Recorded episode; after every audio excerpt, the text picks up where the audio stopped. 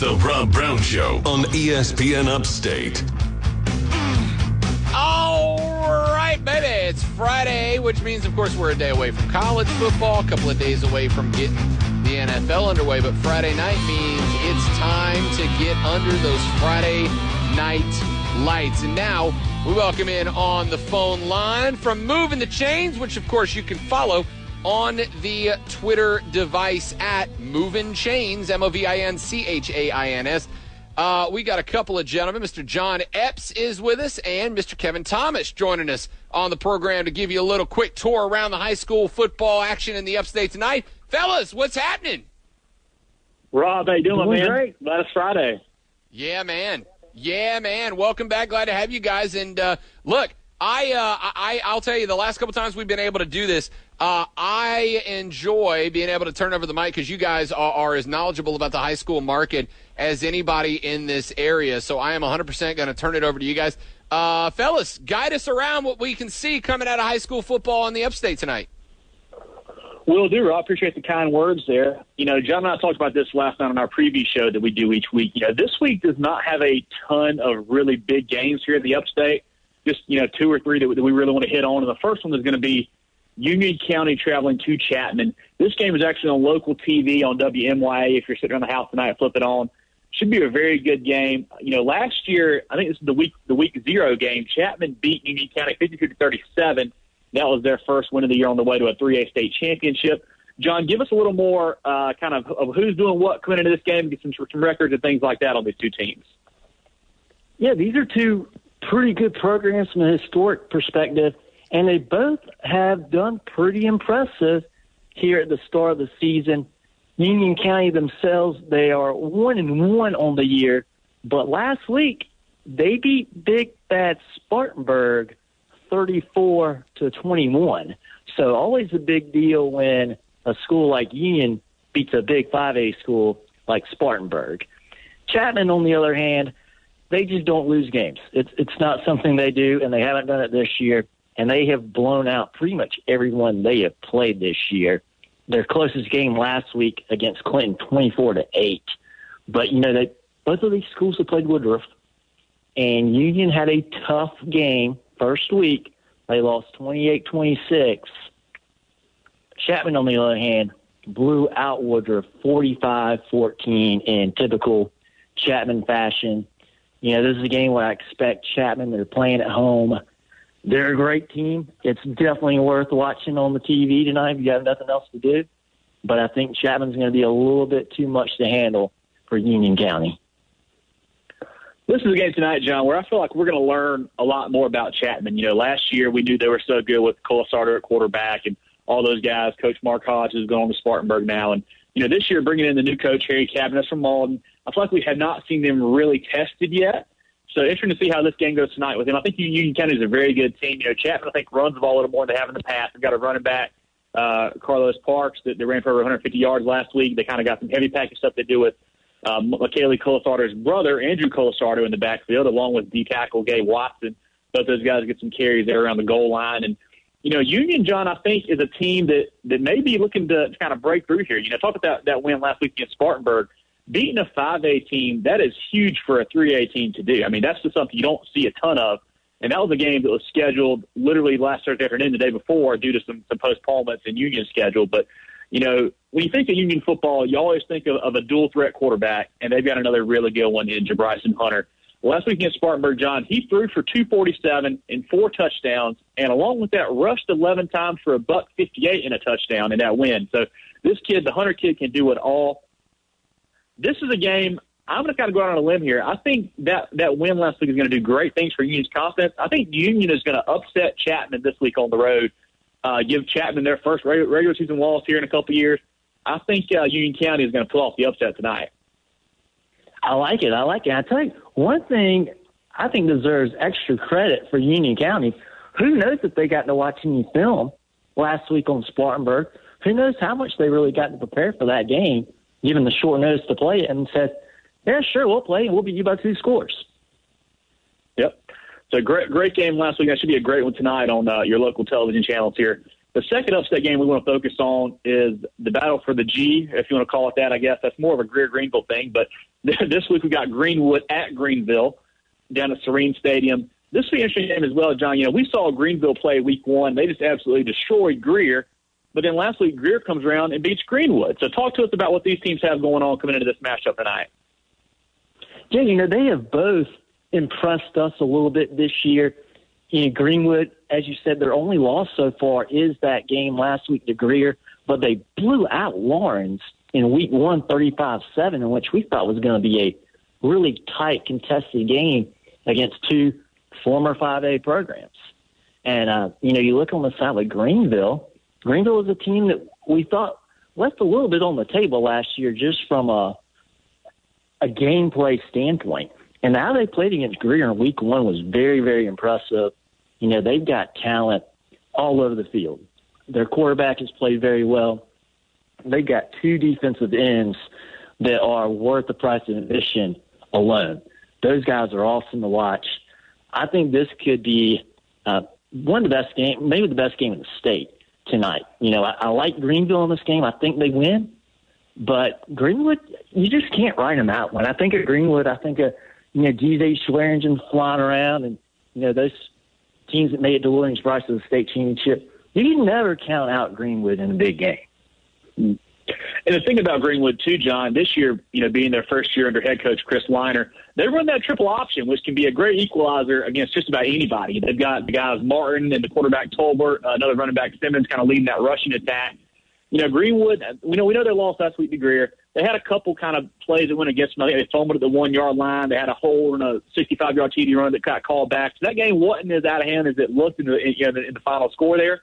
But Greenville just continues to roll. You talk about the quarterback, the Franklin kid has been great. The running back, Preston Lowndes, has been great. The receivers, Aziz Huff, uh, Elijah Kelly, has been awesome. Uh, my favorite two players, guys, you mentioned the DEs, Aries and Aces, Aries and Aces Spears, the, the twins there on the D line are awesome players. Linebacker Terrence Gift, uh, you know, Huff plays some DB as well for them. Greenville has talent all over the field. I think I'm going to go with Greenville as well, just because that D line is so stout. I think it's going to shut down a lot of what Greenwood wants to do with that triple option tonight. Yeah, it's going to be fun to watch either way. Yep. Our third and final kind of big game here in the upstate is game. It's actually Saturday morning at 11 a.m. That's Wren at Belton Pass. You know, last year Wren blew these guys out 55-28. Wren went on to win the 4A state championship last year. BHP had a nice little run in the playoffs, but but not compared to what the Hurricanes did.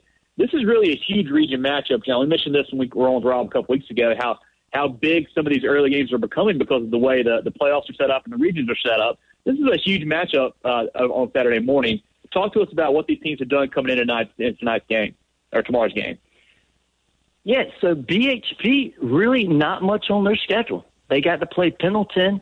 They won that game twenty nine seven. You know, per the per how the script is written there for BHP, but due to COVID, they have not been able to play since that first game against Pendleton. So there's a ton of question marks around BHP and what they've got to offer this year. And then on the other side of the line, when you look at Wren, they played a game against Clover to start the year off, won that game 23 21, which we thought was a huge win at the time, given how good Clover was last year in 5A. Um, you know, they came back, they blew out Seneca in week two. And then last week, a game that I watched against Daniel, they really got humbled. Daniel is a team. They're not on our watch list for you know their game tonight, but this is a very very good team the Upstate. They were able to handle Wren pretty well, um, but I think Wren, despite that fact, has got more going for them. They've got more experience, more miles on the tires. You could say they've they've got more gameplay experience, and now they got some film on things they can really work on based from last week. Mm. I like Wren in this game, but it's going to be a tough game to win. Yeah, I, you know, I, you just don't know what to think for BHP having to have all this time off. You know, they've only played one game so far this year compared to Wren, and most of the teams have played three already. You know, you don't know how much that that rest or maybe even rust is going to hurt or help them. But you know, the Bears are led by a dual threat quarterback themselves and Connor Simpson. Their running backs Dusty Hester and Jerome Pruitt are good players as well. Wren, you know, we talked about how they lost a ton from last year's state championship squad have transferred a little transferred a little more into a running team this year than they were last year behind Malachi Hill. I, I've got to go with with Wren because I think they're just a little more known commodity right now, John. We know what they are, while BHP still maybe trying to figure out, you know, what they've got, seeing as, seeing as, as how they've only played one game so far this year. And the one thing that will be a big storyline for this game tonight, you look at this region, this region has BHP, Daniel, and Wren.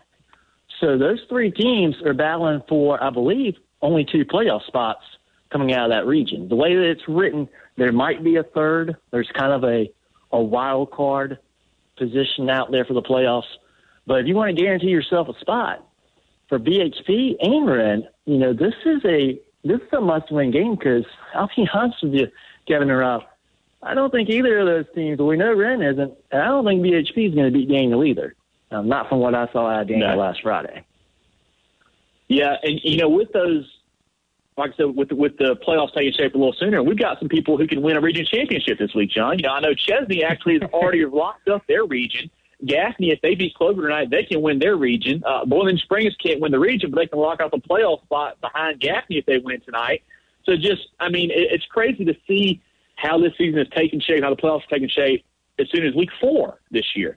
It's just, it's just crazy. But I know I, I do want to mention, mention some of the postponements we've had. We've got at least four for this week. I know Dorman Wade Hampton's postponed, Byrnes TL Hanna, TR Pickens, Broome Woodruff it just seems, John, and it scares me that we're seeing more and more of these each week.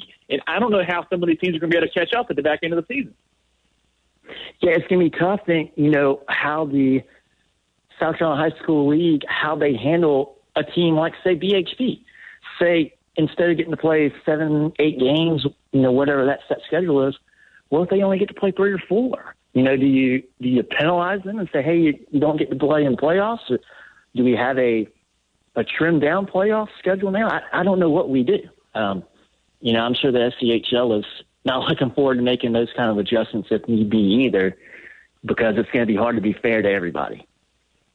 Yeah, you know, I know they kind of built in uh, a possibility where they could move the playoff start back one week if needed, but I just don't know if that's going to be enough. You know, I know I know the news came out today that Wade Hampton and Dorman got postponed literally today, and that means you know Byrnes upon upon our next week Wade Hampton they probably can't play them. So Byrnes could possibly go. This would be this would be the third week in a row next week where they couldn't play a game. I know they're looking for somebody to fill that slot, but that's not very easy. Uh, you know, Byrnes, they already had a, a empty spot at the back of the schedule there, so they may end up playing a four game regular season right now. And just this is going to be a disaster for the SCHSL to have to work out if we keep seeing these postponements. And we saw how tough it was last week for Spartanburg to schedule a game. They were they were on Twitter reaching out to Blythewood High School. Hey, let's play. Spot the ball. You know, it was not easy to just line up an opponent if you have something fall through. Um, you know, this kind of, Rob, you're talking about college football before we came on, and, you know, this situation reminds me a little bit of the BCS. You're not really sure what's going to happen at the end of the year. you know, it might be out of your hands, so the best thing to do, win every game you play. You don't know how many games you're going to get to play. So it's um, certainly interesting. Absolutely. Fellas, yep. outstanding job. Listen, you can follow these guys on Twitter at Moving Chains, Facebook Moving the Chains, uh, John Epps, my man Kevin Thomas. They are phenomenal covering high school. You guys did an incredible job as always. Uh, I know it's uh, not a uh, not a full slate this weekend, unfortunately, due to 2020 being the worst year ever. But uh, you guys are still doing a fantastic job, and I know it's going to keep picking up as we get closer to the end of the year. Appreciate your time, guys. Thank you, Rob. Rob. Thanks for letting us come in. Absolutely. We'll do it again real soon, man. We'll get you guys back on next week to break it down again. That's John Epps and Kevin Thomas from Moving the Chains. Find them on Facebook, on Twitter at Moving Chains, and on all the other social media as well. Quick break. Back after.